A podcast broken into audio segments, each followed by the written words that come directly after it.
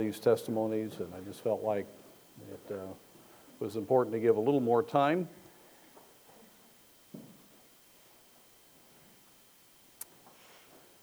First Corinthians is a book that lets us know all the potential problems that a church can have. You really could entitle this the first epistle to the Americans. It's just about as up to date as it gets about the issues. I mean, honestly, every issue is just going on big time today in the churches in America. And as you look at this, you realize how easy it is for believers to be overcome by wrong thinking. I touched on that some on Sunday night. It's within the body where the danger often is. You know, when you know there's danger, you do everything you can to stay away from it. My brother-in-law, Brad Blanton, has an extreme allergic reaction to anything that's citrus, that type of juice, or even just touching an orange. And I mean, he gets to where he could, you know, die because he truly swells up that much. So he is extremely careful about foods. Some of you have those kind of allergies, and it's a big deal. You're very, very careful. Well, the book of 1 Corinthians lets us know about things that are major dangers.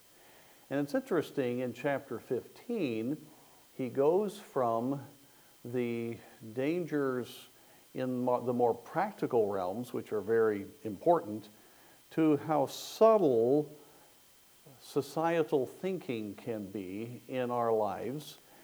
You see, as a staple part of the Greek culture, there was a dualistic kind of thinking. In other words, anything that's material, physical, is inherently evil. And there's some truth to that, by the way, because of the curse.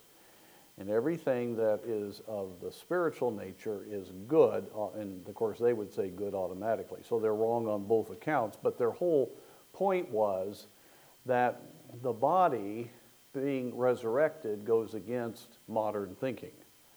And so you deal with this matter of people being resurrected after they die or at the rapture, and that was being seen as non-intellectual, It just, they were not in step with the normal thinking of that day. And of course, the whole argument of this chapter is, if the dead do not rise, Christ didn't rise, and he's not seated in heaven as our victor today, and we are of all men most miserable. And so it's a very good chapter on that.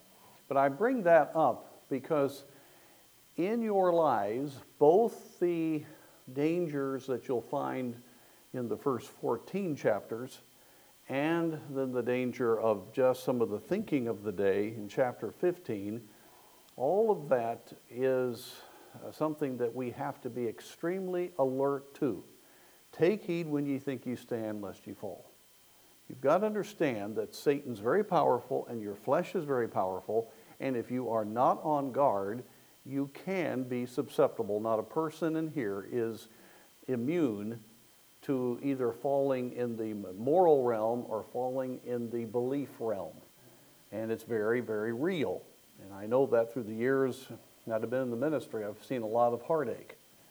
But it's interesting that the final verse of this whole section gives us an answer to how we can be on guard that is very simple, but I think will be encouraging to you. Last verse of chapter 15. A very familiar verse. It comes after the verses that we normally read at a graveside. Oh, death, where is thy sting? Oh, grave, where is thy victory? I love to read that, especially with the lost around, you know, and say a few things, because it is so real when you have other believers around and they're rejoicing even through tears at the reality of the resurrection, and lost folks take note of that. And these are glorious verses. And of course, just sealing the fact that we do believe in the resurrection of the dead because of our Savior. But then we read, and let's go back to verse 47. But thanks be to God, which giveth us the victory through our Lord Jesus Christ. Therefore, my beloved brethren, be ye steadfast, unmovable, always abounding in the work of the Lord, for as much as ye know that your labor is not in vain in the Lord. It's often said, but very true. The best defense is a good offense. Okay. Sometimes when you hear us give warnings of the different subtleties that Satan uses, his darts, from our own emotional issues to the temptations of the flesh to intellectual issues and so on. When we give you warnings, the automatic response sometimes is, man, I got to put a great defense up. And to some extent that is true in that we must be fully understanding of the Scripture, have deep convictions about what we believe. But I can tell you right now, if you only focus on what you need to watch out for, you will fall to what you're going to, I mean, if you keep looking at the problems, you're going to be overcome by those problems. You know, for instance, you don't overcome lust by constantly thinking about overcoming lust. No, you overcome lust by walking with God, being encouraged in the Lord, getting over your self-focus and having a life that is very aware that you're the temple of the Lord God and the glory of the Lord must be seen. That's how you have victory. Or in any other way, covetousness or feelings of jealousy, bitterness, all of these are dealt with by not only an awareness of the problem, but by a forward move in your Christian life. In fact, folks, discouragement, insecurity, depression are the breeding ground for everything that I've just talked about as far as coming into your life. So here we find the therefore, based on the glorious reality that death has no hold over us, the resurrection is true, and that all this other stuff is falsehood. Therefore, my brethren, beloved brethren, stay on guard against all the falsehood. No, it's not what it says. Therefore, my beloved brethren, because of what we believe, we're more than conquerors. We have a great hope. I mean, we are of all people most blessed. Therefore, my beloved brethren, be steadfast, unmovable, always abounding in the work of the Lord, standing strong in a forward move. And so the focus here is on the work of the Lord. Now see, one of the reasons that you're seeing more victory and waking up to more things at Baptist College of Ministry is the last part of our name, ministry. That was on purpose. How can you train for the ministry if you're not in the ministry? I mean, how can you really love the local church and its work if you're not part of the local church? I mean, this the most important training. And by the way, don't look down on your Sunday school responsibilities, because that may be the most important part of your training, immersed in all of the academic rigors and all of the character training and everything else that you're receiving. But the best way for you to think right and be ready to face the challenges is for you to be in the work of the Lord. And it's a wonderful thing. You see, we have an eternal perspective. Our life is just part of a whole eternal privilege that we have to be part of God's, the King of Kings, moving forward of His kingdom. And so we need to be involved in a full just immersion into the work of the Lord. That's what that word means. Labor, enterprise. It has the idea of accomplishing something. We need to be in the work of the Lord. I remember in high school when the Lord really got a hold of my heart, and I gave my heart to Him and began to think about the ministry. You know, one of the biggest things that helped me was soul winning. Just totally changed everything for me. And I would go with my youth group, and of course I was at the public school, and we endeavored to have a Bible study, and we did lots of different things, which really helped me in my whole stand and everything else, because when you're on a positive move forward for the souls of men, everything begins to start fitting. But I remember one of the times that really did help me was when I, on my own, got a partner, and on Sunday afternoon, I gave up my very sacred Baptist nap on Sunday. You know, that's part of the Baptist distinctives, a nap on Sunday, you know. I think that really ought to be included, put an N at the end of the B-A-P-T-I-S-T, N, nap. But anyway, and that was sort of a sacred thing around our house. So you're laughing about it, but I'm telling you, that was a hard decision. because I worked along with going to school. I was getting money for college. I mean, I was pretty tired. But anyway, I know you feel really sorry for me and that huge sacrificial decision. But in my high school brain, it really was. But we started knocking on doors for an hour or two every Sunday afternoon. You know what happened? My personal life, everything about my life just began to really get in order, because I began to just be immersed in working with people. Saw a family saved, and a number of those kids went off to Bible college, just on door to door. I've mentioned it to some of you. In my office, you'll see a box if you're ever in there, and it has a tricycle wheel. And when I stopped at one home, I witnessed to the mother, and she got saved, and this little boy was riding back and forth on a tricycle. And that boy went to college and is serving the Lord today. And he's a woodworker, and he made this thank you. He wrote a poem and put a tricycle wheel in there, reminding me. It really got to me when I saw it. And I was back when just high schooler, and to see the Lord do that. But, you know, it made such a difference. It helped me in so many ways to be awakened to the problems around me and not fall to that. So this is a very practical message. Embrace your ministry. Soul winning must not be a duty.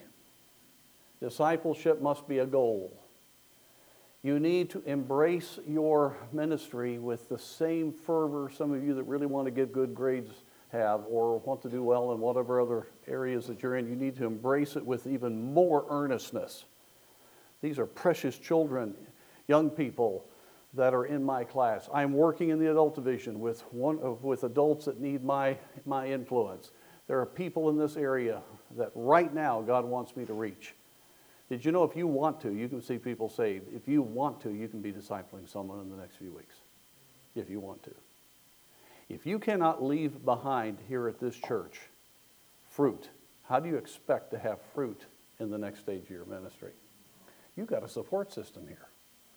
You have all kinds of help here. What are you going to do when you're out on your own?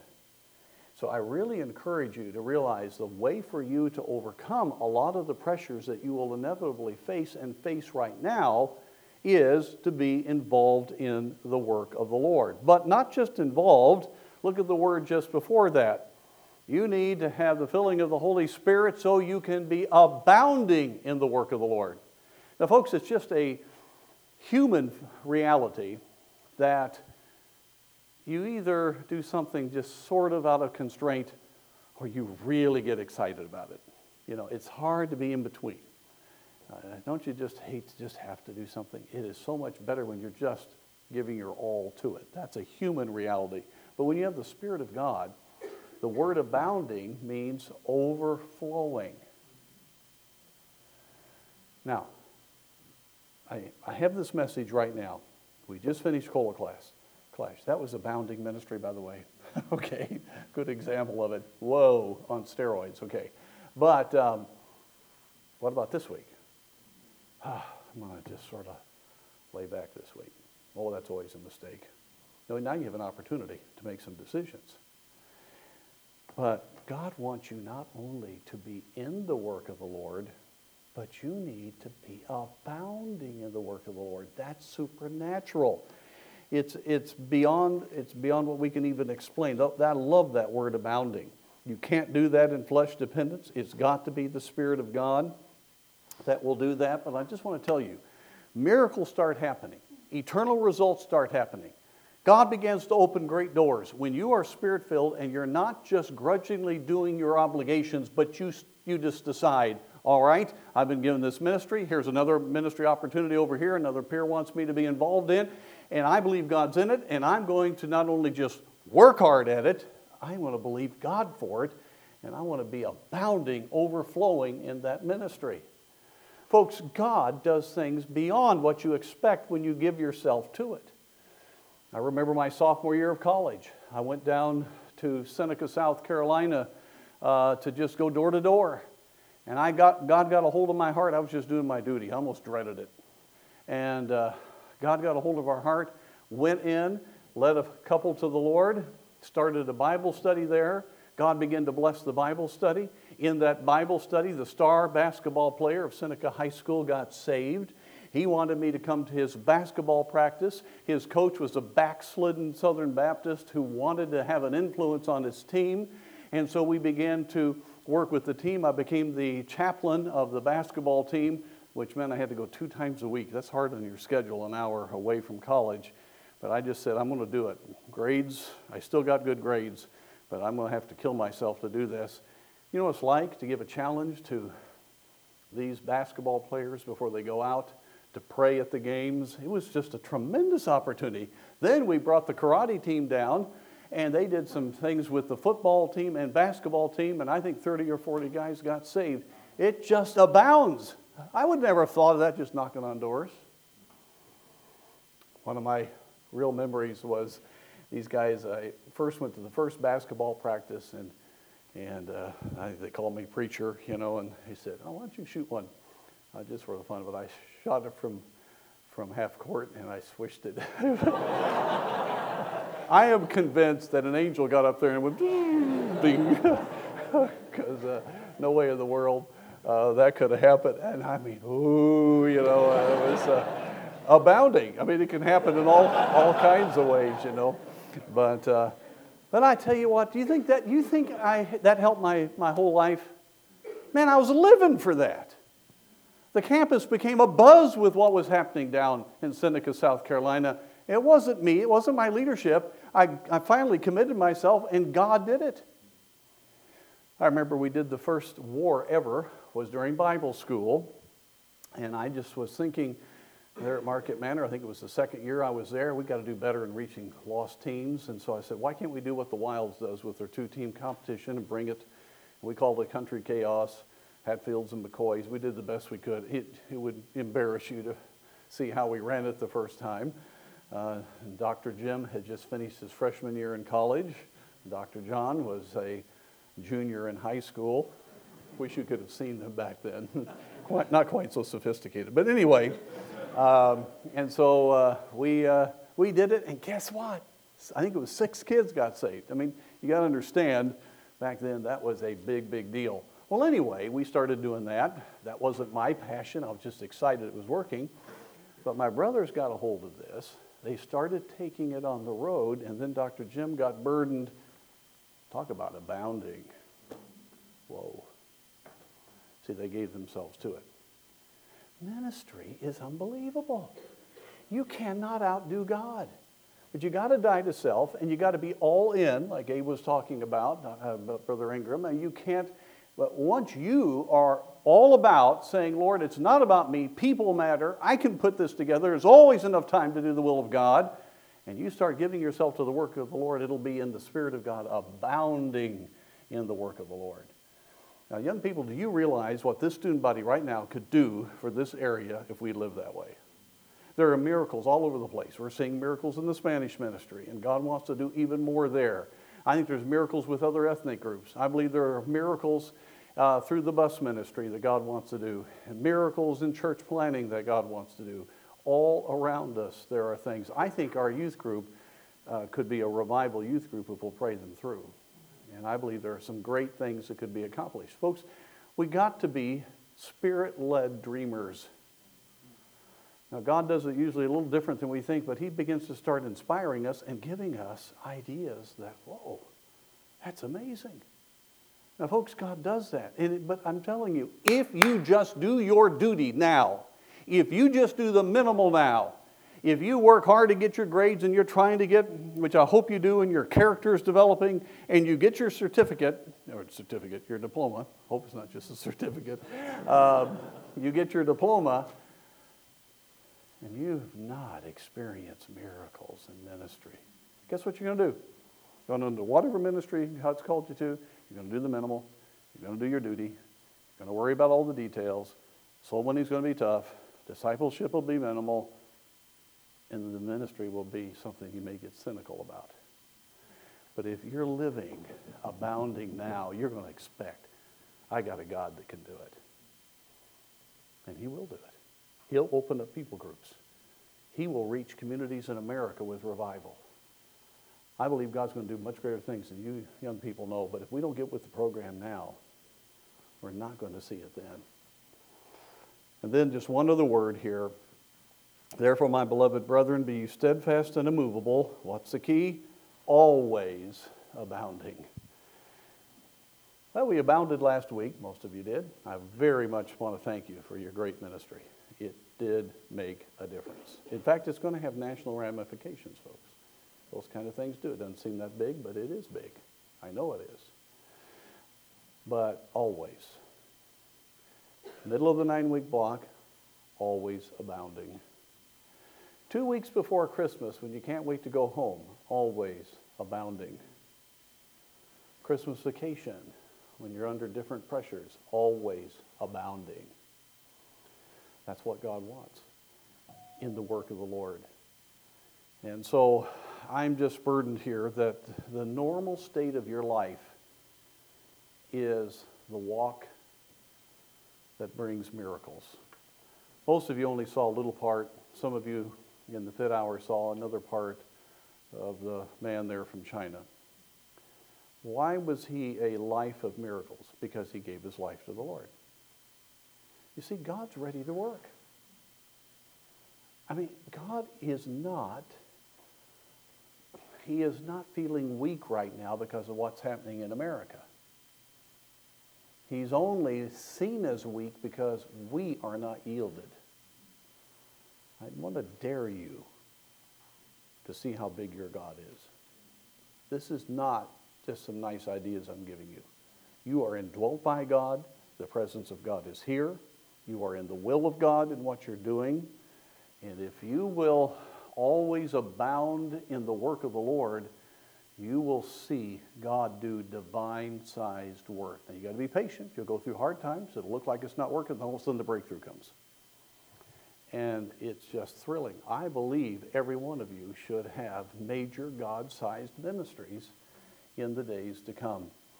And if you are, then you're not going to be tempted by these other things. That's my point. You're not going to fall into bad attitudes. You're not going to get bitter. You're not going to be tempted by fleshly things. You're not going to be overcome by some thinking of our day if you're seeing God work and you're meeting with him every day. I mean, there are just some young men and women that graduate from here and they're not touched by what's going on in our country. Why? They're too busy seeing God work. You know, when you have been there and seen God work, I don't care what anybody says. You know otherwise because you've seen the reality of it. It's just real. That's why you've got to walk with God and you've got to have that wonderful reality of ministry. Folks, keep getting out of the pressures you're in. Just get thrilled about serving the Lord. Life is not going to get easier with its pressures. Learn to rest in the Lord and just get excited about what is God going to do today. Lord, I want to be lined up with your purposes. This is a thrilling mission that we're on. May God help us to see that. Let's bow for prayer.